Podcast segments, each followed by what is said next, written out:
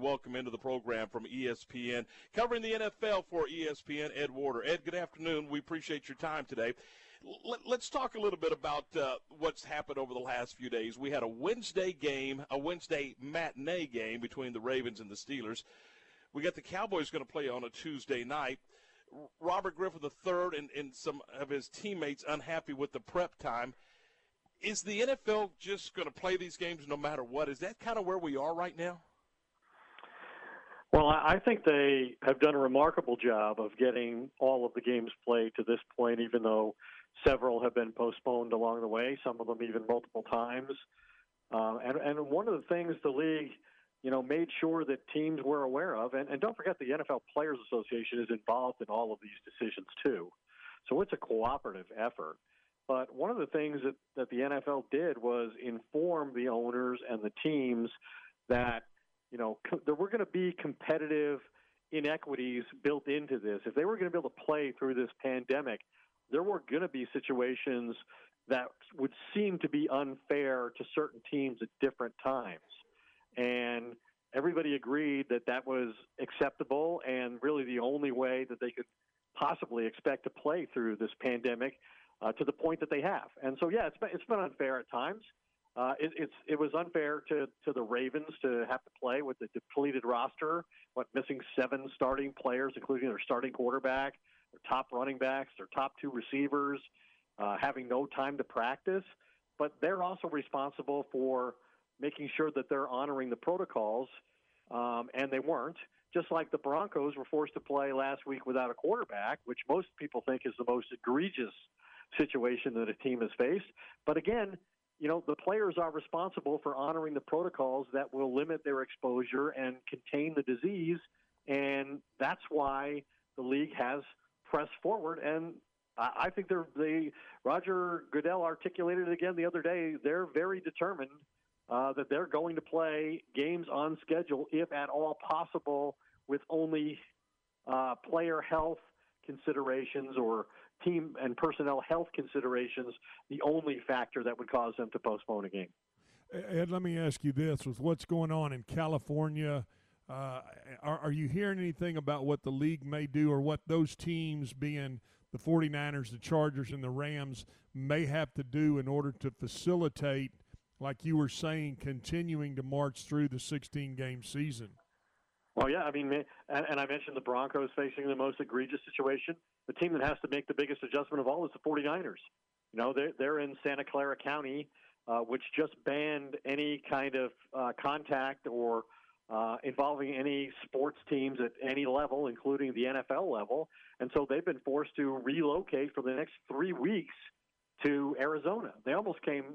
Dallas was another consideration, uh, but they're in Arizona. So on Sunday, when I'm down there covering this Cardinals Rams uh, game with uh, all kinds of consequences for the teams in the NFC West, the 49ers are going to be staying at the hotel, literally uh, in the same block as the stadium. So you have all you have three of the four teams right there in a two-block radius because the 49ers are being forced to adjust uh, to the pandemic situation in their hometown by having to relocate. And yeah, I think they've they've also checked uh, the, the Rams have talked about possibly going to San Diego to play games if necessary. So yeah, every every everybody had to have a contingency plan before the season ever even started, so that they're not starting from zero when they find themselves in a position where they need another place to play and practice.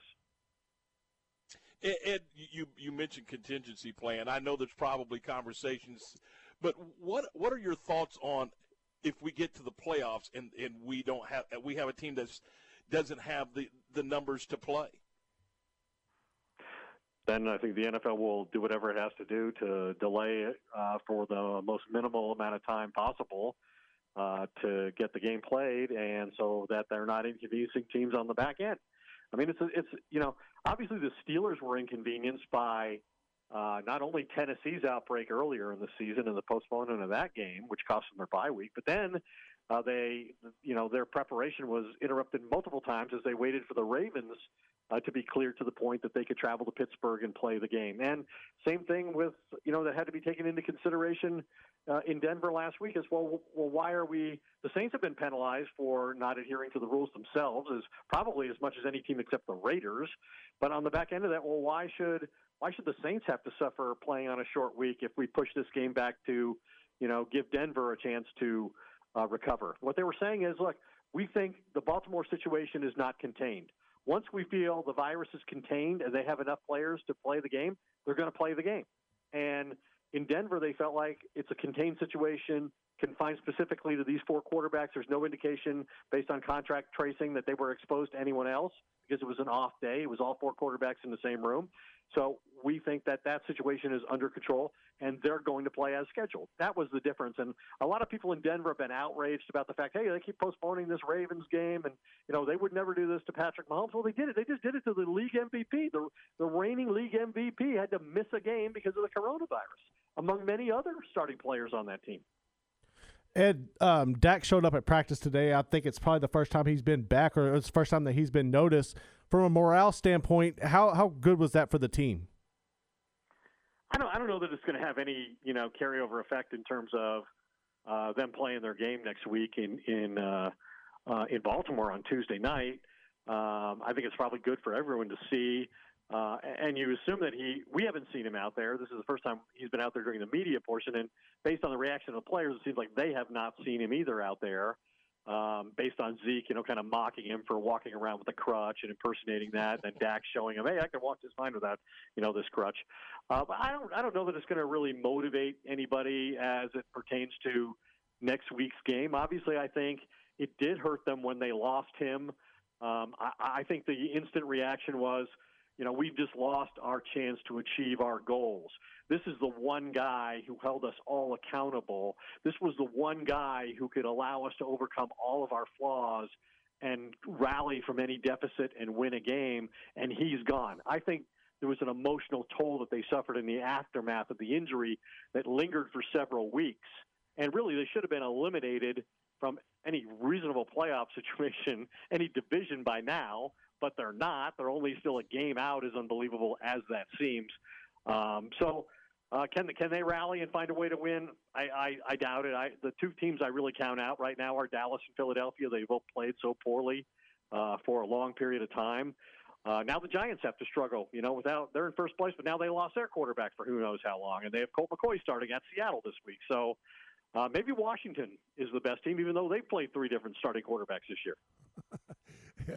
I, I, talking to the Ed Werder from ESPN and Ed, I, I do appreciate ju- appreciate you jumping on with us. I, I would be remiss if I didn't ask you, and, and, and I know we talk on the podcast. We talk. We, you and I have a lot of conversations off the air that I I'm not sure I'll share with our listeners. But when you think about the, the NFL right now, the the pandemic, all the things that really have happened from a financial uh, burden type situation. And then you think about how many NFL head coaching openings there could be. It, it almost feels like those two things don't match one another. In terms of owners have lost an inordinate amount of revenue this off season, and so they're going to be more reluctant to replace coaches to whom they have a contractual obligation beyond this season. Is that is that what you mean by that? Correct, correct. Thanks for clarifying my question. I need a lot of help sure in that area, and uh, we've talked about that off air too uh, many times.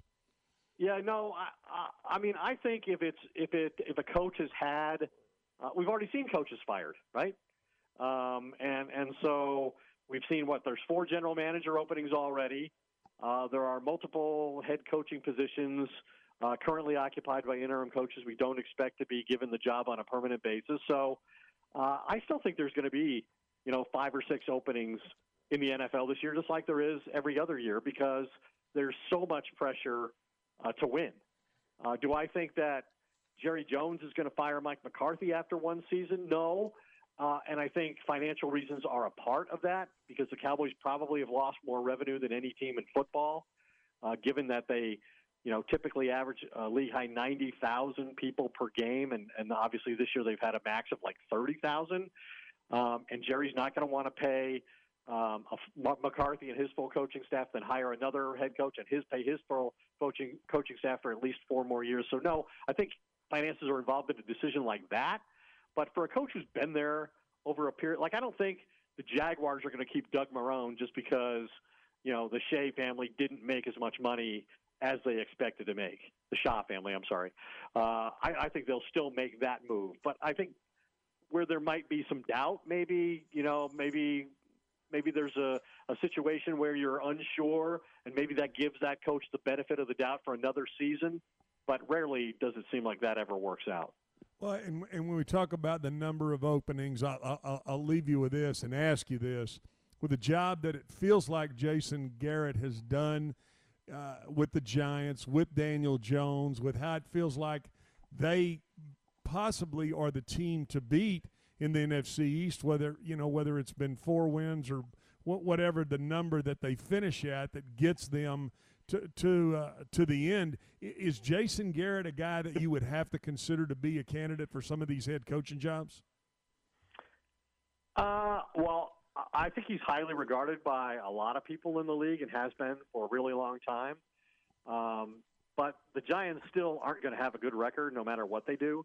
But they have – like the Cowboys, been you know hamstrung by losing their best offensive player for most of the season. The Cowboys lost Dak Prescott. They lost Saquon Barkley.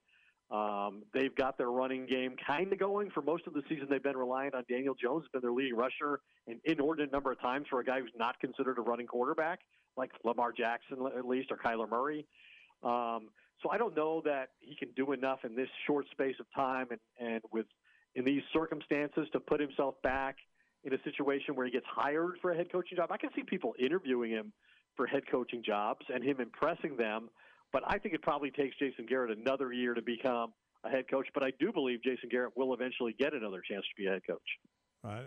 I, I, I, would I would agree with that. I just I, and as I, I look around and we've talked about this many a times ooh, I don't know where they're going to get all these candidates to replace. You know, I, you say five. I think there may be as many as seven uh, openings in the NFL. I'm not sure where we're going to get all these candidates, but somebody's going to have to take these jobs, and you know, some of these younger coordinators, I guess, are going to step up. And that does that seem to be the trend that you see continuing to going, even though, or continuing to go, even though you see possibly what Matt Nagy's done, the lack of uh, you know ability for those guys to be able to get the team to the next level? Well, I still think generally that has been the approach that's worked the best over time in the NFL. Uh, you know, typically they don't go out and hire college head coaches um, for jobs, and when they have, it has generally failed.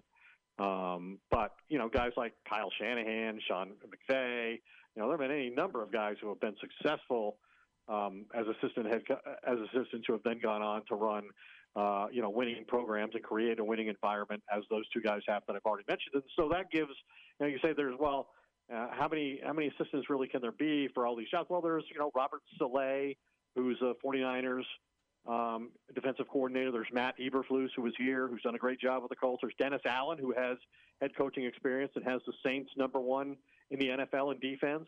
Uh, there's Arthur Smith, the offensive coordinator for the Tennessee Titans. Byron Leftwich, the offensive coordinator uh, for the Tampa Bay Bucks. Brian Daboll, who's done obviously a great job uh, evolving Josh Allen as a quarterback. There's Greg Roman, who created a whole offense for the unique quarterback skill set of Lamar Jackson. So uh, that's just a that's just a handful of guys that I I would put on a list. And so I'm sure there are more than just that. So I think there are always good candidates for for the position for the number of openings.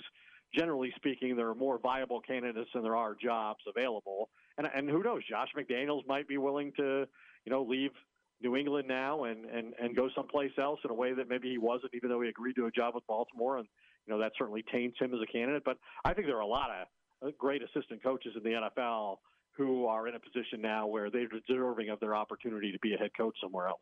Well, listen, Ed, I, I, appreciate you jumping on with us on a Friday afternoon, and again, thanks a lot for taking time. I know you're busy, and best best of luck with your travels and what you got going on this weekend, man. Thanks, guys. Thanks for the invitation. Good to talk football with y'all. Thanks again. There he goes, Ed Werder.